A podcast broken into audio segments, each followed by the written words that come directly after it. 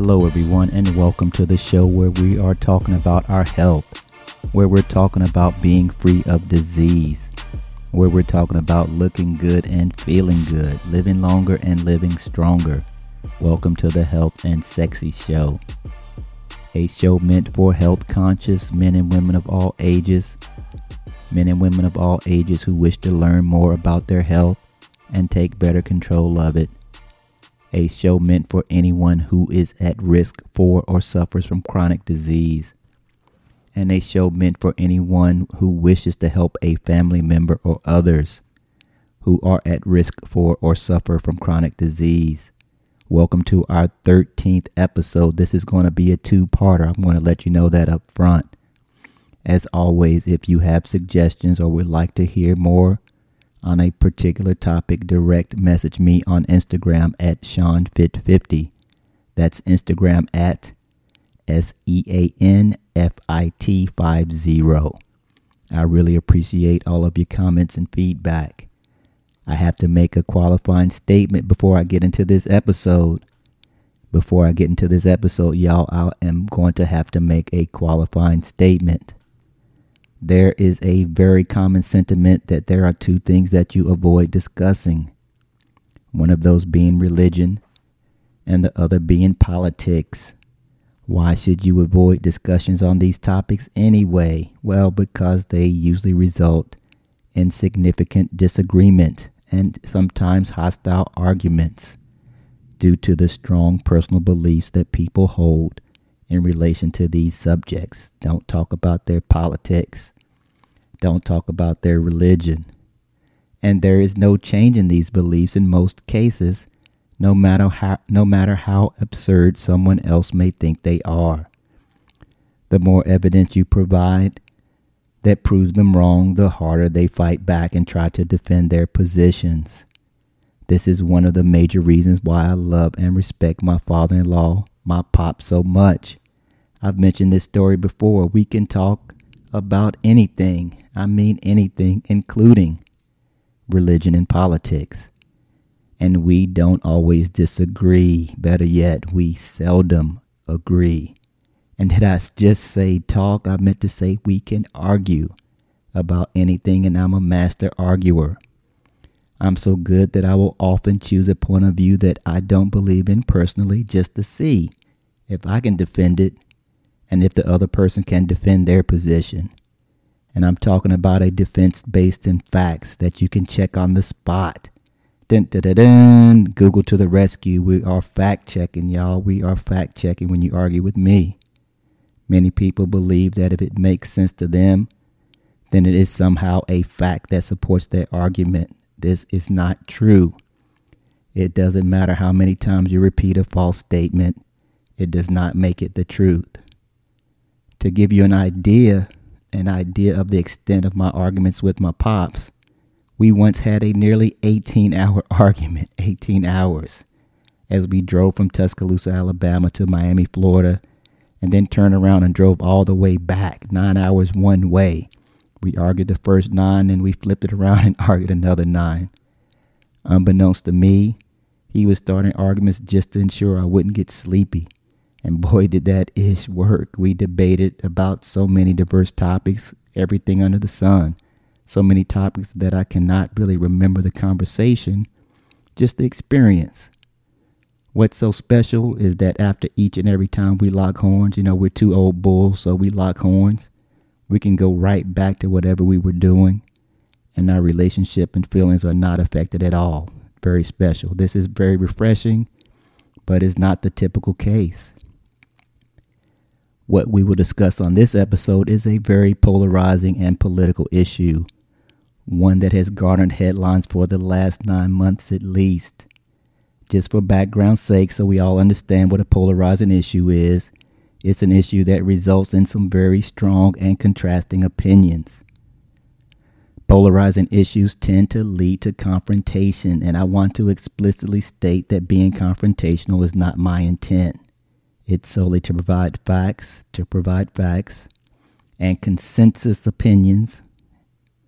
And in cases of personal opinion, I will let you know, but I will do my best to keep my opinion out of this. I'm going to talk about the C word, ladies and gentlemen, the C word, as in coronavirus, as in COVID 19, and how it pertains not only to your health, but the health of the United States and the world. I feel compelled to talk about this subject because everywhere you are hearing people with strong opinions who are getting some important details about coronavirus right and some equally important details very wrong. And I'm talking about both sides of the argument. I'm not picking sides or picking politi- political parties or politics. There's rights and wrongs on both sides. And I want to try to clarify some of that. Now, the Health and Sexy Show podcast is meant to be informative only. And like anything else in life, the things that apply today may not apply tomorrow. Things change, y'all. The science and understanding of this virus is evolving because it did not exist prior to the initial outbreak in China. And even when we do make new discoveries and, inter- and determine new information about the coronavirus, it may not apply to 100% of the cases.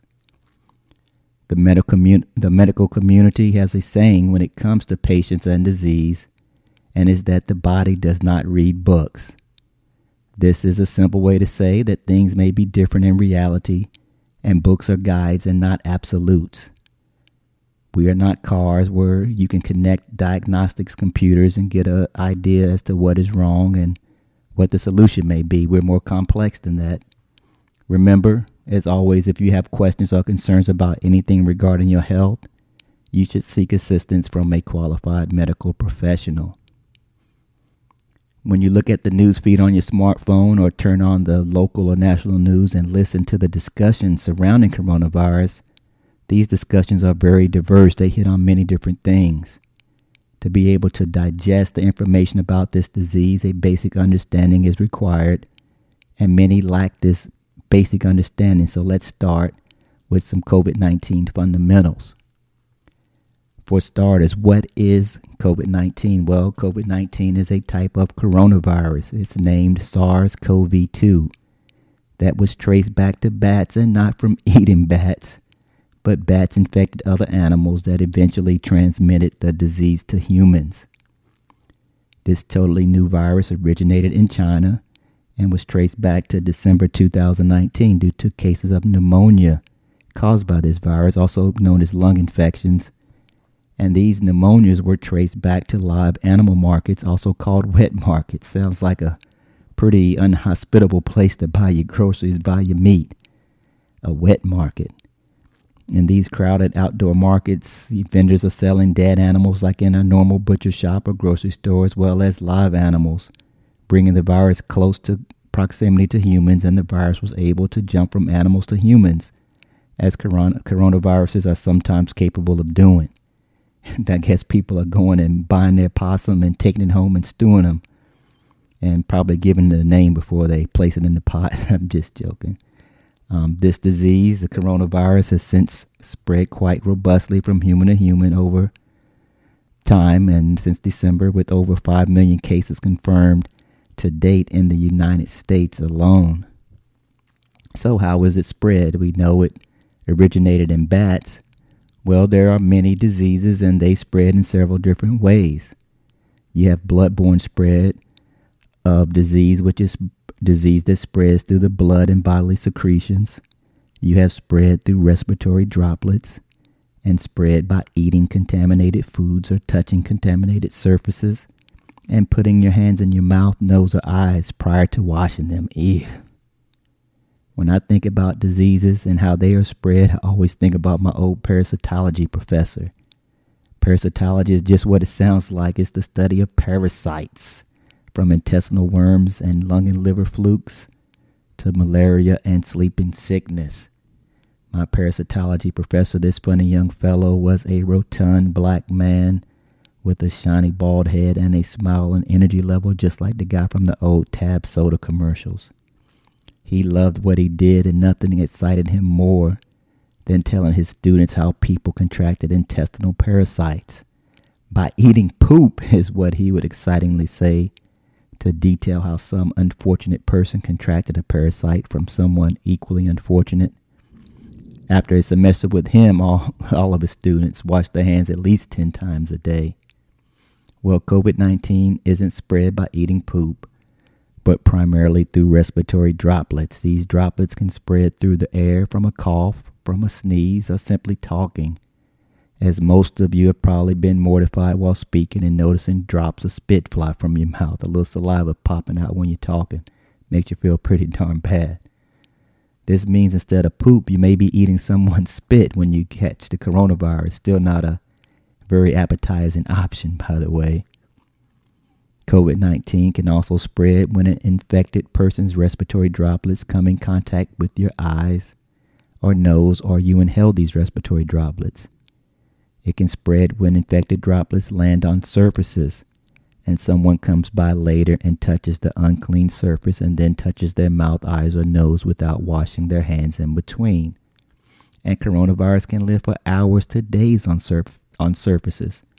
So that you know, depending on the conditions such as sunlight and warmer temperatures that decrease the duration the virus survives. Another, another thing to remember is that a person does not have to be sick to be carrying and spreading SARS CoV 2 or COVID 19. Those who are old enough can remember when AIDS and HIV first came out, and they always said, well, you can't just look at a person and tell if they have HIV or AIDS or not. Same thing applies to COVID 19. They don't always show signs of sickness, they have asymptomatic carriers.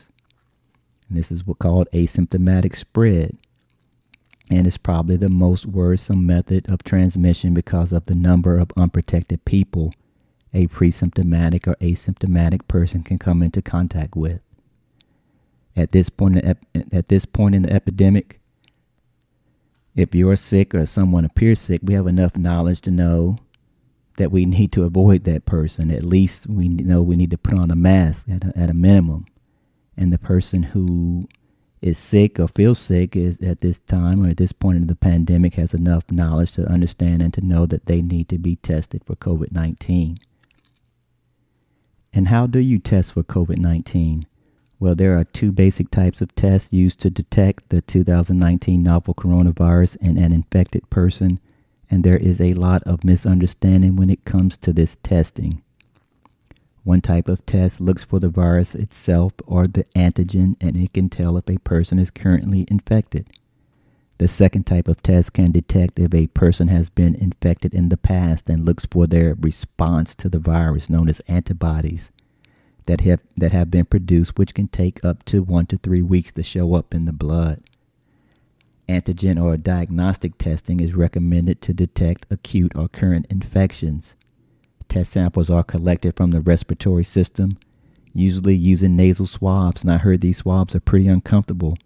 I've had colleagues who've been tested and they were not happy with the collection of the specimen. I guess it, you know, goes all the way in the back of your nose into your throat to get an adequate sample. Point of care tests have been developed that can take less than an hour to complete and tell you if you have coronavirus or not. Most people will have their specimens analyzed in a laboratory that can take up to 48 hours to complete once they are received. You've probably seen the recent headlines with athletes, and you have some a politician or two who have tested positive for coronavirus one day, only to have a negative test when it is repeated a few days later. These antigen tests can be inaccurate in two ways either positive when a person is not infected, this is called a false positive, or a false negative when a person is actually infected, but the specimen was either collected too early or too late in the infectious process and the result comes back negative and they actually have the infection. A false positive result tends to be rare because, as I mentioned, the test actually detects COVID 19 genetic material. They're testing for the virus itself.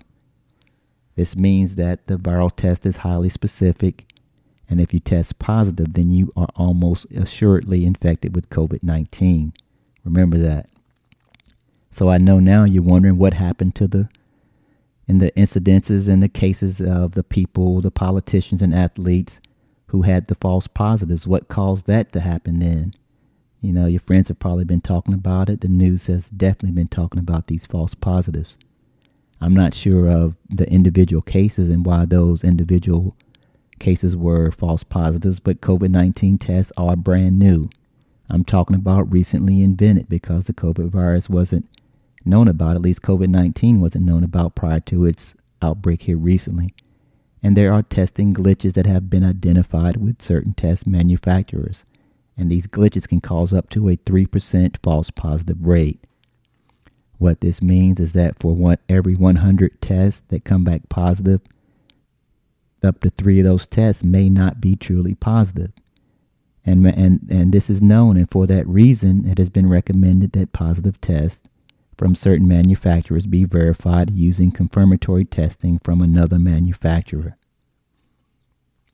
False negative tests are a lot more problematic since people who test negative but actually have the disease can continue to spread the coronavirus. Not a good thing.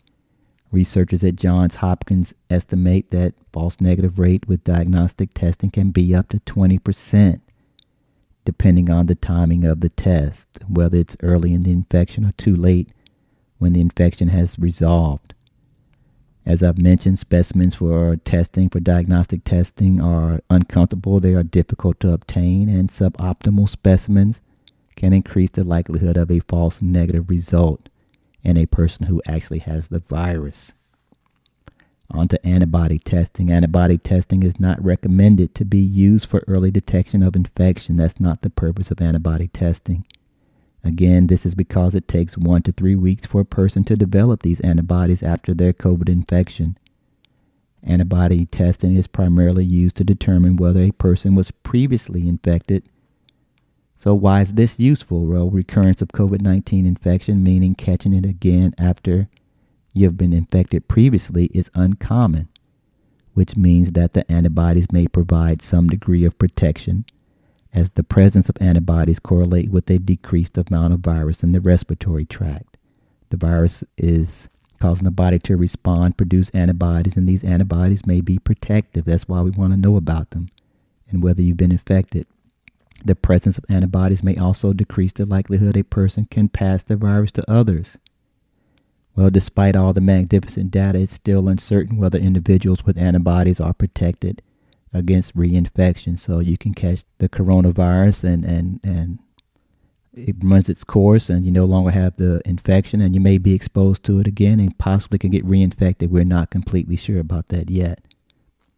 And what should be done if you do test positive or come into contact with someone who tests positive and how do you know when it's again safe to come into contact with others? Well, the CDC, the Centers for Disease Control now recommends a symptom based strategy be used in cases of mild to moderate COVID 19 infection. The symptom based strategy is used to determine when a person with confirmed infection can end their isolation and return to usual activities, since he or she is considered no longer infectious. Three criteria must be met to achieve clearance. The first is at least 10 days must have passed since your symptoms first appeared. Second, at least 24 hours must have passed since your last fever without the use of any fever reducing medications. And third, symptoms must have improved. For severely ill, critically ill, or immunocompromised patients with COVID 19 infections, they must meet the same symptom based criteria. The only difference is that at least 20 days must have passed since symptoms first appeared instead of 10 days. They must have 20 days since their symptoms first appeared.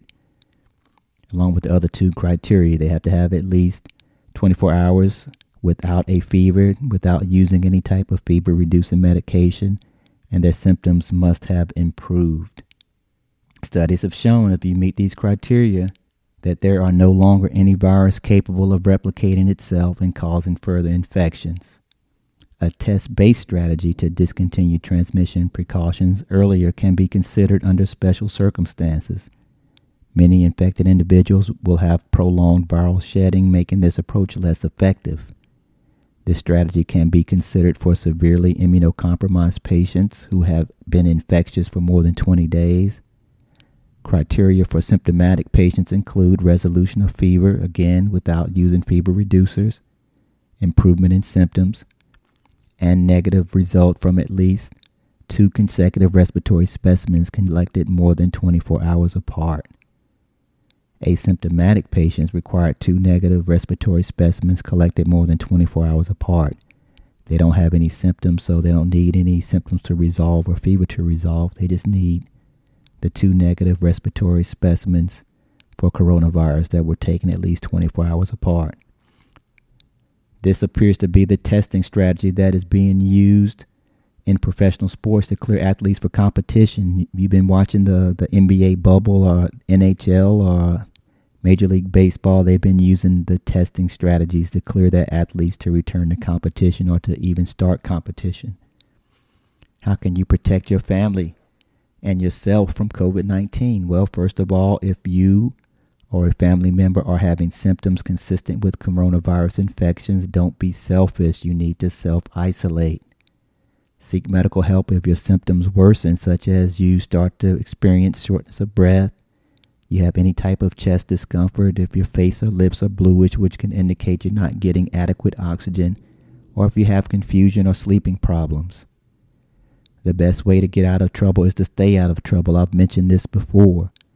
The best way to prevent COVID 19 infection is to avoid being exposed. You want to avoid being exposed to the COVID virus, which is spread from person to person through respiratory droplets.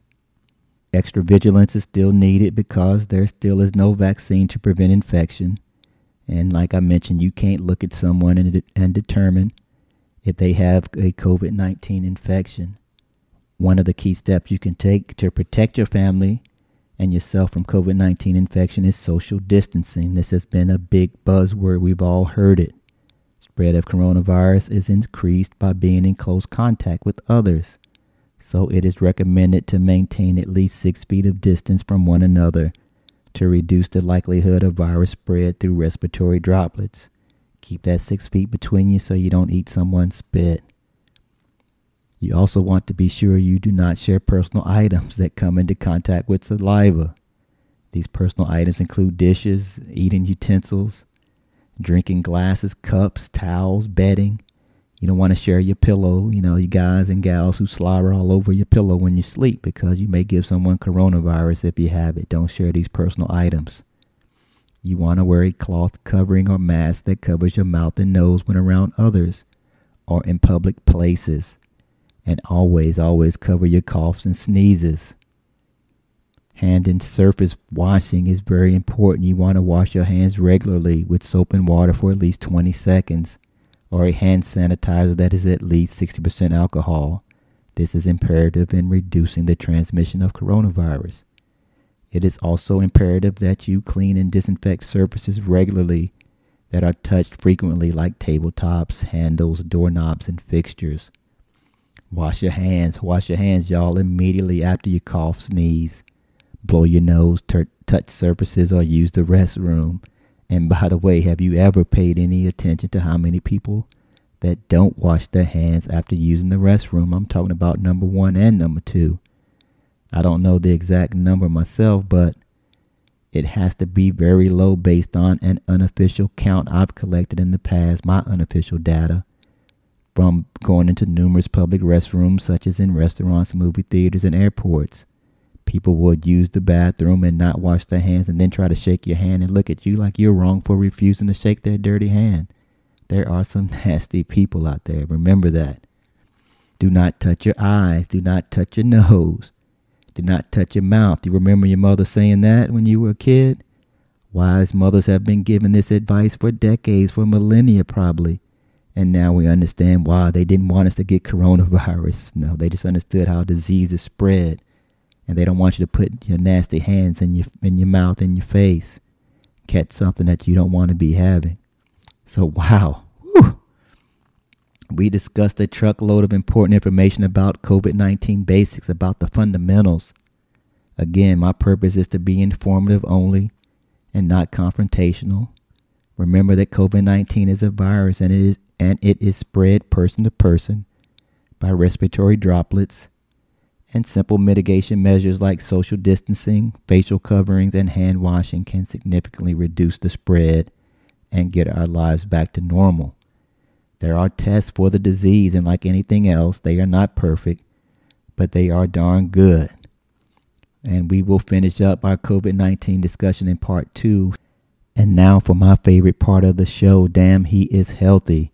I'm talking about the former WWE World Heavyweight Champion. He even partnered with the all time great Ric Flair, my dude, to become World Tag Team Champions. A man who plays a superhero so endeared that I have nicknamed my youngest son after him because of his literal interpretations of many things I say. He is the professionally beautiful, looking and being healthy, a part of his job, job description. I'm talking about my VA homeboy, the buff, the funny, Dave Batista. A wellness quote from Dave I'm not afraid to go up to people and pick their brains and ask for advice. To me, that's how you get better. That's how I've gotten better at everything I've ever done. Don't be too proud to ask for help. Wow. Amazing words from an amazing guy. When you are looking to improve yourself in any area, be it health and fitness or building sandcastles, do not hesitate to ask for help, to ask for advice from someone who is knowledgeable and experienced. Remember that being sexy ain't easy. This is Sean Fit 50 again. It's been my pleasure, y'all. Thank you.